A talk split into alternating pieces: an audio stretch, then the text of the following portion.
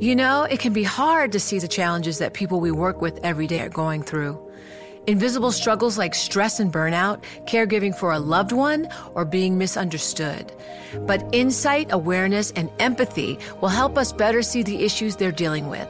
And that can make us and our companies healthier too. I'm Holly Robinson Peete. Join us on The Visibility Gap, a new podcast presented by Cigna Healthcare. Download it wherever you get your podcasts. You know success when you see it, or you think you do the people in the spotlight. But what about those small business masterminds who succeed at making their money work harder? They do that by having a business bank account with QuickBooks Money, which now earns 5% annual percentage yield. Making your money work as hard as you do? That's how you business differently. Learn more about QuickBooks Money at quickbooks.com slash 5APY. Banking services provided by Green Dot Bank, member FDIC. Only funds and envelopes earn APY. APY can change at any time. Hi, everyone. It's Wes Kosova. Here's a news update since this episode was recorded. The U.S. Fifth Circuit Court of Appeals has issued an order saying the abortion pill mifepristone can stay on the market while legal arguments proceed through the courts. That overrules a lower federal court ruling in Texas that sought to stop sale of the pill. The Texas judge had set a Friday deadline. That now will not go into effect. However, the appeals court did agree with one part of the Texas ruling. It left in place that lower court's order that blocked changes the FDA has made in recent years to make mifepristone more easily available, like allowing delivery of the drug by mail. Those restrictions on the pill from the Texas ruling may now go into effect while the case goes through the courts, so it may now become more difficult to get the pill. The Biden administration said that it will continue to challenge the court's decisions, and we get into all of this in this episode.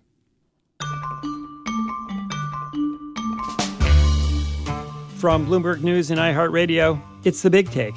I'm Wes Kosova. Today, what's next in the right's push to outlaw abortion?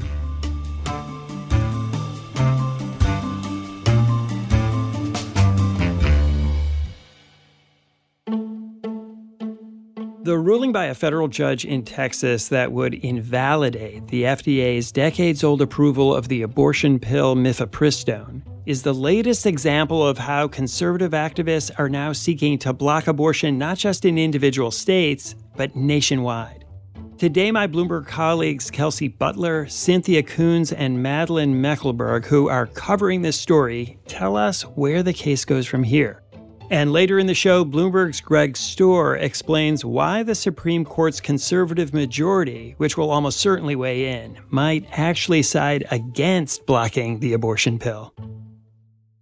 Madlin, Let's start with the ruling in Texas. There is this seven day hold that the judge put on it, saying that it wouldn't be enforced while the appeals process can get started. Where are we right now with that? So the judge said that this ruling will go into effect on Friday. Almost immediately afterwards, the first available business day, the Department of Justice appealed that decision to the Fifth Circuit Court of Appeals in New Orleans, and they asked the judges there to issue an order blocking implementation of that ruling come Friday. And what happens next? Well, what happens next is all eyes are on the Fifth Circuit Court of Appeals in New Orleans, which is the next stop on this legal process for this lawsuit. We're waiting to see what they're going to do, whether they're going to issue this stay. If they don't, then on Friday, the FDA approval of mifepristone is going to be blocked across the country. Cynthia, immediately after this ruling, we saw quite a big response. What are those arguing against this ruling doing now? So basically, for the companies that distribute the pill, the pill is distributed through online only pharmacies. The FDA has had long-standing restrictions on the drug in place, so you can't get it at like a typical pharmacy on the street corner necessarily. But the online pharmacies that distribute the drug, basically their response to this has been continue to sell the drug while they wait to figure out what's happening next there really isn't any reason for them to do anything differently because until the FDA decides to take action, the FDA themselves have to decide whether or not they're going to comply with the judge's order. So until the FDA takes action, there's nothing that the companies really need to do or change about their businesses while they wait for the next steps here. And so if you are a person seeking to buy mifepristone, you're able to get it right now. Yep. You can either buy it, go through the typical channel where you might go to an abortion clinic and get it through a provider that way, or you can use their services that distribute it online, or you might be able to buy it in advance of needing it sometime in the future. So there has been a surge in demand from people who are interested in making sure that they you know have it if they need it but nothing has actually changed as a result of the ruling it's really actually been if anything, a jolt to sort of pick up business in anticipation of something changing. We've seen in recent months since the Supreme Court overturned Roe v. Wade, patients going to telehealth more and more in order to get abortion care. In April, before the Supreme Court decision, virtual care accounted for about 4% of all abortions in the US. By December, it was 11%. So it's really showing that trend upward in the wake of more restrictions and the overturning of Roe v. Wade. And also just some some context around that too. I mean, you couldn't get the pill through telemedicine for much of the pill's life on the market. Uh, it wasn't so it's almost probably been on the market for 20 years before you could get it through telehealth legally the FDA themselves have always been very conservative about the administration of this drug, even though there's a lot of safety data showing that it's quite a safe drug and it can be used by someone self administering an abortion at home. And so, what happened during the pandemic was there actually were other lawsuits that led to the government deciding to loosen it up and allow the pill to be sent through the mail. It used to be that a woman had to actually go to a provider's office. And just when you think about that, it's it's so unique in the practice of medicine. If you think about any medicine you've ever taken, when do you go to the doctor's office to pick it up? And for particularly for a drug that is widely within the medical community known to be safe outside of just people in reproductive health care. The American Medical Association has also come out and talked about the safety of this drug. And so this sort of pickup is building on some momentum that's been going on because of other lawsuits forcing the FDA to say, hey, this drug should be more accessible. So that's the sort of cross current in the background and probably what also led to this suit and what we're what we're seeing today is this sort of liberalization of the pill led to this kind of crescendo in this lawsuit. Kelsey, states had been anticipating this ruling. What did they do while they were waiting to see what the court would decide in Texas? What we've seen is states stockpiling mifepristone ahead of the ruling or in response to the ruling. Earlier this month, Washington's governor said that he had directed for the purchase of a three year supply of mifepristone.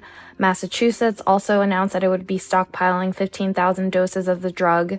California now among multiple states trying to stockpile as much of that abortion medication as it can. The goal, according to Governor Gavin Newsom, is to purchase as many as 2 million pills.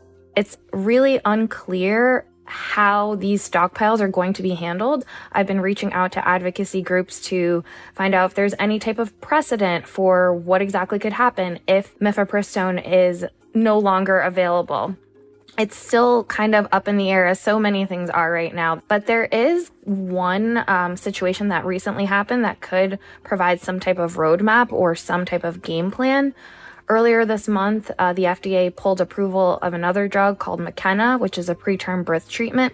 And when it did so, it did acknowledge that a limited supply of these drugs had already been distributed to doctors' offices, pharmacies, and acknowledged that some doctors might continue to prescribe or administer that remaining supply to patients.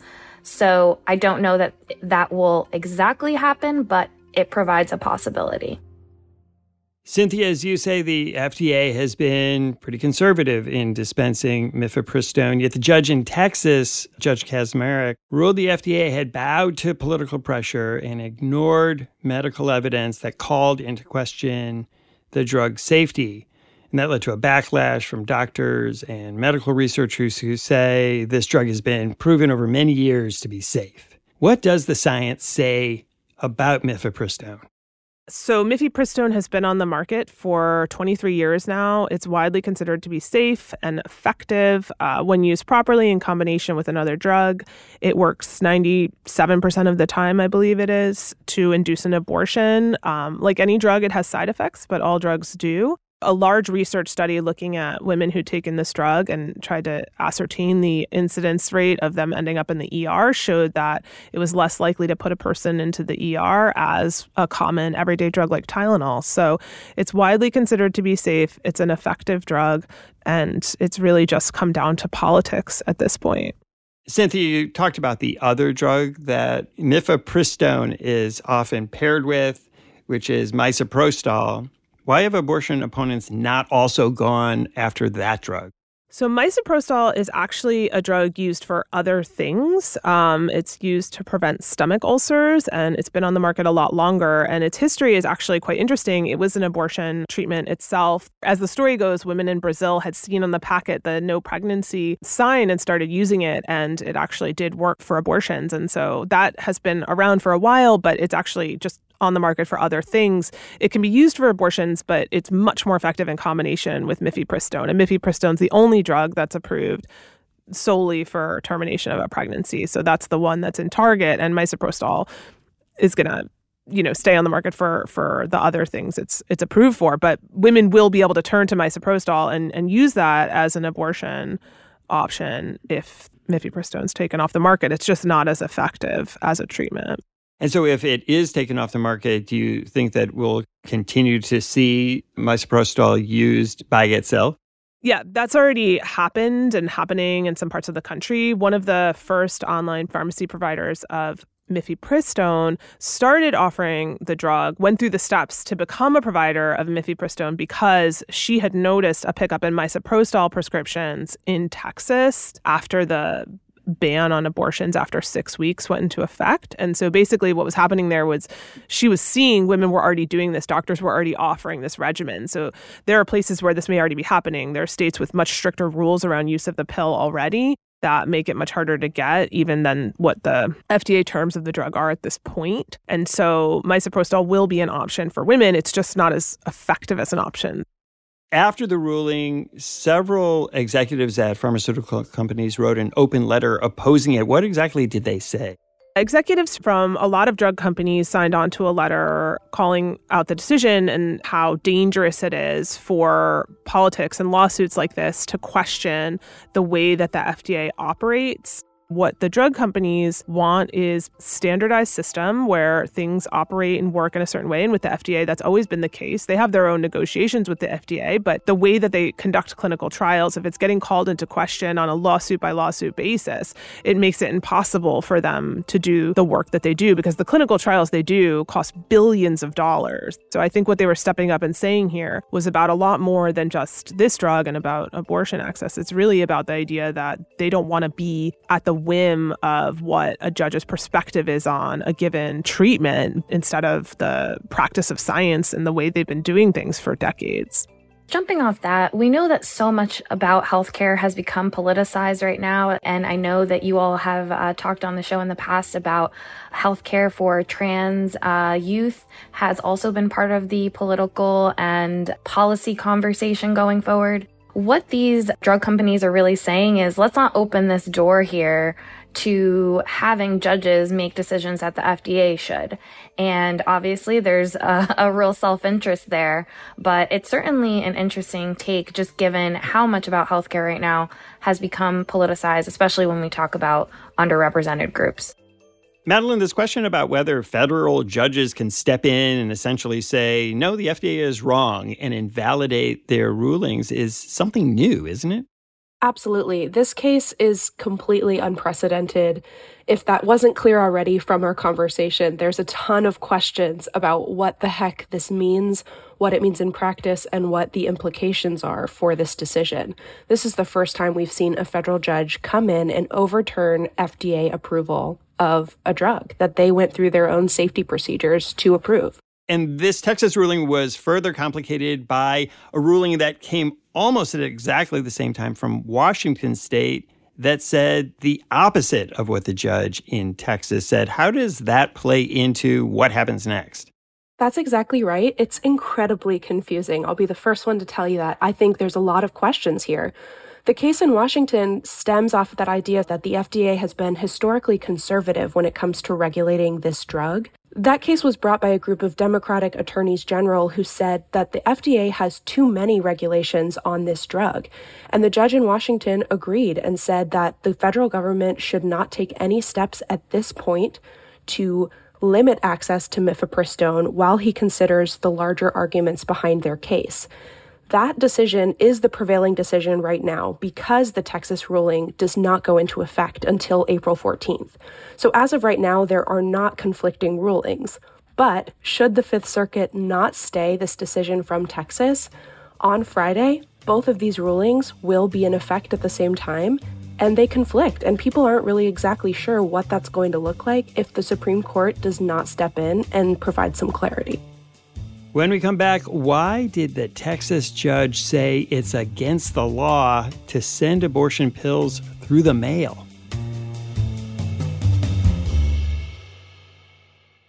You know success when you see it, or you think you do. The people in the spotlight athletes, actors, artists. But what about the people behind the scenes? You know, the ones who make it all happen the lighting engineers, the sideline photographers, the caterers. They're small business masterminds. And if there's one thing they have in common, it's making their money work harder. That's why they have a business bank account with QuickBooks Money, where they are now earning a generous 5% annual percentage yield. Yes, 5% APY. Making your money work as hard as you do? That's how you business differently. Learn more about QuickBooks Money at quickbooks.com slash 5APY. Banking services provided by Green Dot Bank, member FDIC. Only funds and envelopes earn APY. APY can change at any time. It can be hard to see the challenges that people we work with every day are going through. I'm Holly Robinson Peete. Join us on The Visibility Gap, a new podcast presented by Cigna Healthcare. Download it wherever you get your podcasts. Kelsey, for a long time, anti abortion advocates said that what they wanted was to allow each state to decide whether abortion should be legal. But what we're seeing now with this Texas ruling is something different, which is a push to make abortion legal at a federal level nationwide. I think there's definitely questions right now and some conflicts on strategy when it comes to the anti abortion side. I've been doing quite a bit of reporting on states that are somewhere kind of in the middle. We obviously have states in the camp that said we're going to become haven states. Patients can come to us, like in New York and California, saying that they will make sure that they're shoring up abortion access in their states. Obviously, we know that there's states like Texas where there's been near total bans. But then there's a lot of states in the middle where the political landscape is a little bit different. What we're seeing is conservative politicians try to find that spot that they feel they can satisfy their base while at the same time not generating a lot of backlash. We've seen this several times over since the Supreme Court overturned Roe that voters don't want total abortion bans. So now there's this kind of calculus being done about how far politicians can go with bans before they get that backlash. And it's 50 different states, so there's kind of 50 different answers. I think that idea is what makes this case so interesting and significant.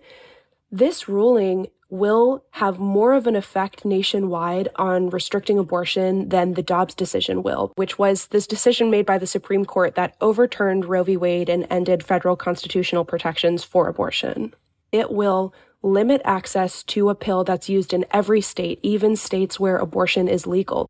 This will have the ability and the practical effect of restricting abortion in states where it's legal by their laws on the other side of that, when you're talking about the legal arguments here, there's a lot of eyes on the Supreme Court for if this decision comes to them.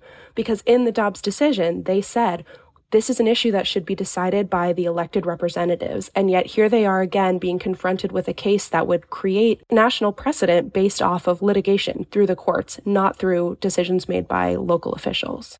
In addition to the question about whether the FDA improperly approved mifepristone. There is another argument in the Texas judge's ruling that has to do with this old and somewhat obscure law called the Comstock Act. Exactly what does that say? The Comstock Act is a pretty broad federal statute from 150 years ago that prohibits the mailing of obscene materials through the mail. That includes pornography and it also includes articles to furnish an abortion. This statute has not been enforced in decades. The Department of Justice has said, we don't believe that this applies to mailing abortion pills. But abortion opponents have turned to this act ever since the federal government said that the pill could be distributed through the mail, arguing that it's still on the books and it prohibits the drug to be mailed. And Judge Kacsmaryk in Texas, he agreed in his order. He said that this act does prevent the federal government from allowing the drug to be sent through the mail. At this point, since his ruling blocks federal approval of mifepristone, it's kind of a moot point whether or not it can be sent through the mail but it could have larger implications for other groups that are attempting to challenge the mail ban. This broad ruling, which includes criticism of the way the drug was approved and also invoking this law, has brought up criticism that this ruling was looking for a reason to outlaw mifepristone. That's exactly right. And I don't think that the conservative group behind the lawsuit is shying away from that fact. This lawsuit not only challenged the 2000 approval of mifepristone, but it challenged several subsequent decisions made by the Food and Drug Administration to expand access to the pill, and it also challenged their decision to allow it to be sent through the mail. They were trying any avenue they could to limit access to this drug because they believed that the FDA improperly approved it. This is part of a concerted, organized, and long standing anti abortion effort. So we know that over the past five decades, US states have passed more than a thousand laws that either restricted abortion or made it more difficult for clinics to operate. So it is part of a larger, organized, concerted effort to get to a total ban. And Kelsey, because anti abortion activists have been pressing in so many different directions, what is the next thing that you think is going to become part of this effort? We can't minimize the seismic impact that mifepristone going away will have on patients in the US. More than half of abortions are done via pill in the country at this point.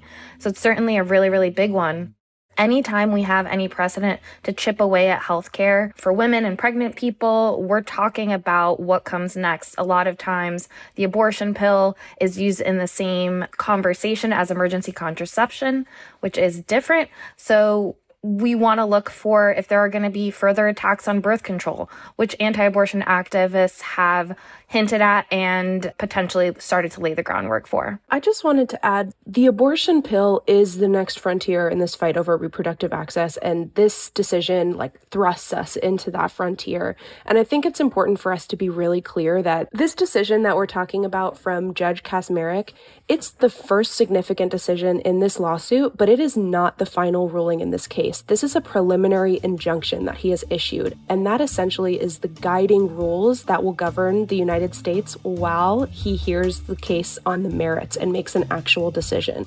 So, this is just the first legal step in this case. It will go back to Judge Kacsmaryk before this issue is settled, and it's going to probably go back up through the Fifth Circuit and to the Supreme Court once again at that point. Cynthia, Kelsey, Madlin, thanks so much for coming on the show. Thanks for having us. After the break, why the U.S. Supreme Court might be skeptical of the Texas ruling. Know success when you see it. Or you think you do. The people in the spotlight athletes, actors, artists. But what about the people behind the scenes? You know, the ones who make it all happen the lighting engineers, the sideline photographers, the caterers. They're small business masterminds. And if there's one thing they have in common, it's making their money work harder. That's why they have a business bank account with QuickBooks Money, where they are now earning a generous 5% annual percentage yield. Yes, 5% APY. Making your money work as hard as you do? That's how you business differently. Learn more about QuickBooks Money at quickbooks.com slash 5APY. Banking services provided by Green Dot Bank, member FDIC. Only funds and envelopes earn APY. APY can change at any time. It can be hard to see the challenges that people we work with every day are going through. I'm Holly Robinson Peete. Join us on The Visibility Gap, a new podcast presented by Cigna Healthcare. Download it wherever you get your podcasts.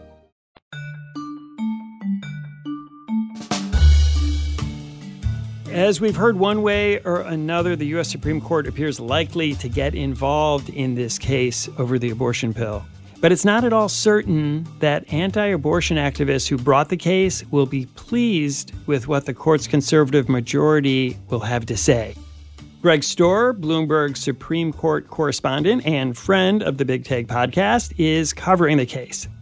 Greg, the Fifth Circuit Court of Appeals in New Orleans is the next stop for this case and is known to be a very conservative court. Is it a foregone conclusion that the court will back up the Texas judge Kacsmaryk's ruling?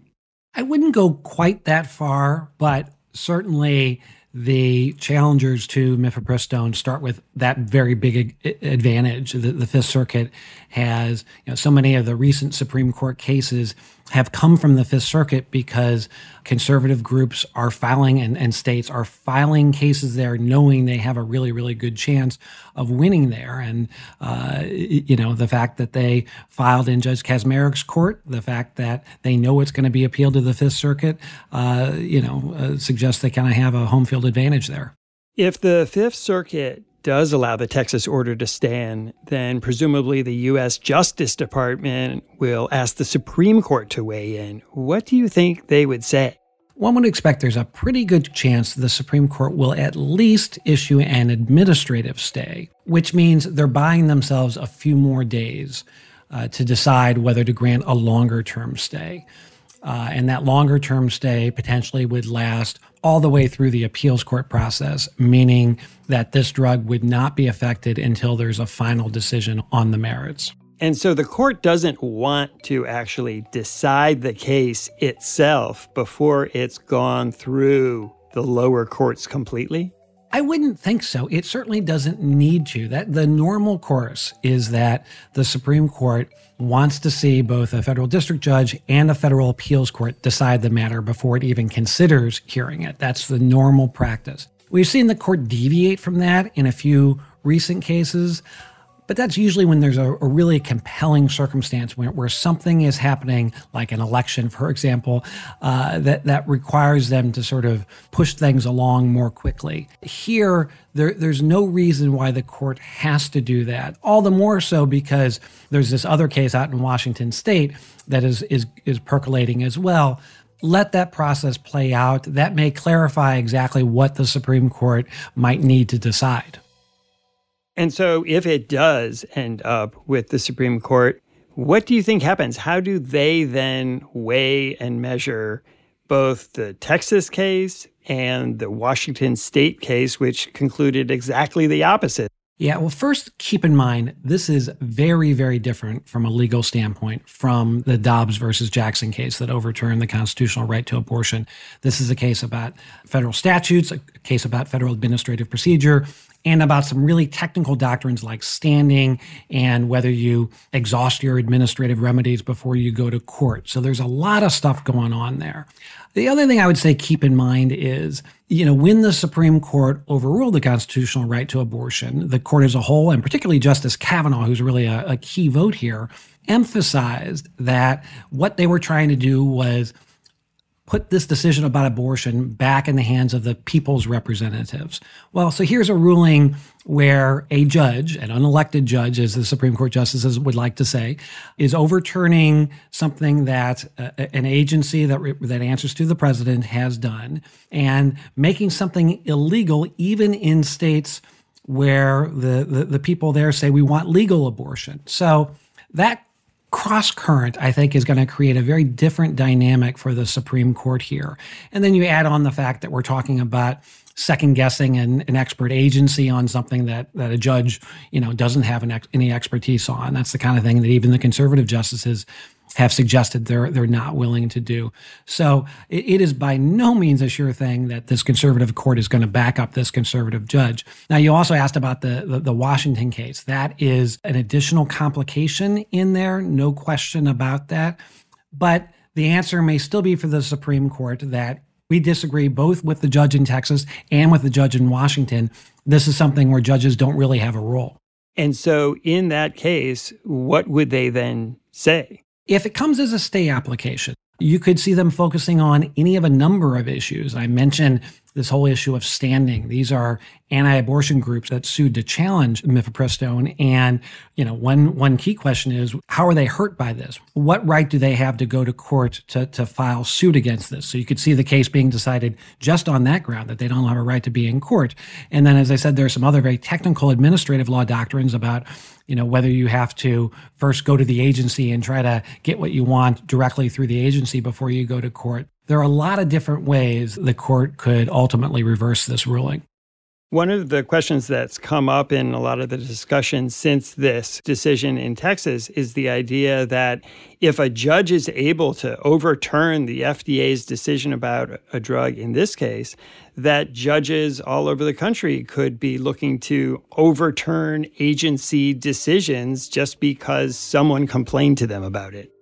Yeah, that is certainly a concern that will be on the minds of, of I think, the conservative justices as well as the more liberal ones. That uh, how, how, do you draw a line here? This is really an area where we all rely on experts at the FDA and and at the drug companies for that matter, and and uh, you know, not something where judges have a whole lot of ability to say no, I, I, I can make a better decision on this stuff. And it, it, it's hard to know how to stop that. And, and even some of the conservative justices in, in slightly different contexts have expressed a, a lot of reticence uh, about having judges get involved in this sort of thing.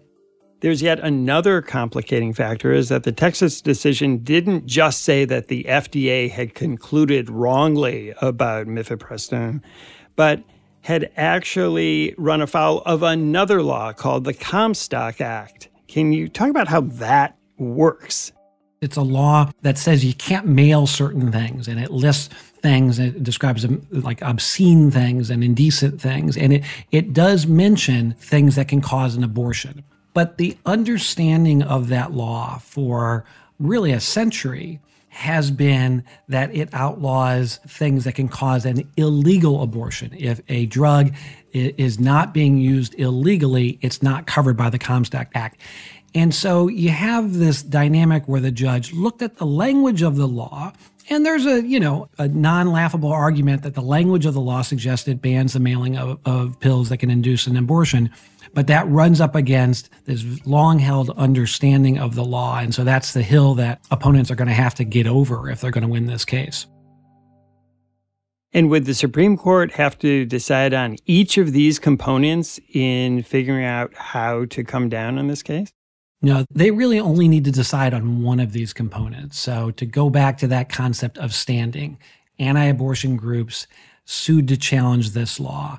Here, it's not clear how these anti abortion groups are injured by the fact that this drug is legal. Now, one of the things they say is, oh, it's not safe, and therefore women who, who, who take this drug may overwhelm the health system and eh, affect us because we, you know, some of our members are doctors and, and it will affect us. It's not clear that there's evidence that that has happened so far. So that is certainly an area where if the court, especially if they don't want to get into the substance of, you know, whether the FDA has made a good decision here, they could take one of those procedural avenues to say this case never belonged in court in the first place. As someone who covered the court for a long time, how do you think this ultimately turns out? As I sit here, it's hard for me to, to imagine there are five votes on this court to say it's okay for a federal judge to go in and second guess an agency's long held opinion that a drug is safe. That seems like a really high hurdle, even for this conservative court to get over. So you think this is overturned and the abortion pill remains legal? I think that is the most likely scenario as we sit here. Whether the Supreme Court ends up being the one that has to do that, not sure about that. Greg, always great talking to you. Thanks for being here. My pleasure. Thanks for listening to us here at The Big Take. It's a daily podcast from Bloomberg and iHeartRadio. For more shows from iHeartRadio, visit the iHeartRadio app, Apple Podcasts, or wherever you listen. And we'd love to hear from you. Email us questions or comments to bigtake at bloomberg.net. The supervising producer of The Big Take is Vicky Vergolina. Our senior producer is Catherine Fink. Our producers are Mo Barrow and Michael Falero. Hilda Garcia is our engineer. Our original music was composed by Leo Sidran. I'm Wes Kosova. We'll be back tomorrow with another big take.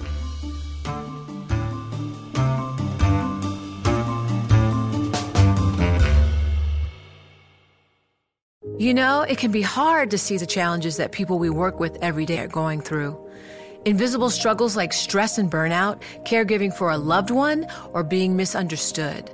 But insight, awareness, and empathy will help us better see the issues they're dealing with. And that can make us and our companies healthier too.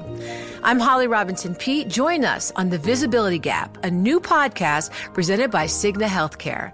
Download it wherever you get your podcasts. The countdown has begun. From May 14th to 16th, a thousand global leaders will gather in Doha for the Qatar Economic Forum powered by Bloomberg. Join heads of state, influential ministers, and leading CEOs to make new connections, gain unique insights, and uncover valuable opportunities in one of the world's most rapidly rising regions. Request your invite for this exclusive event at QatarEconomicForum.com.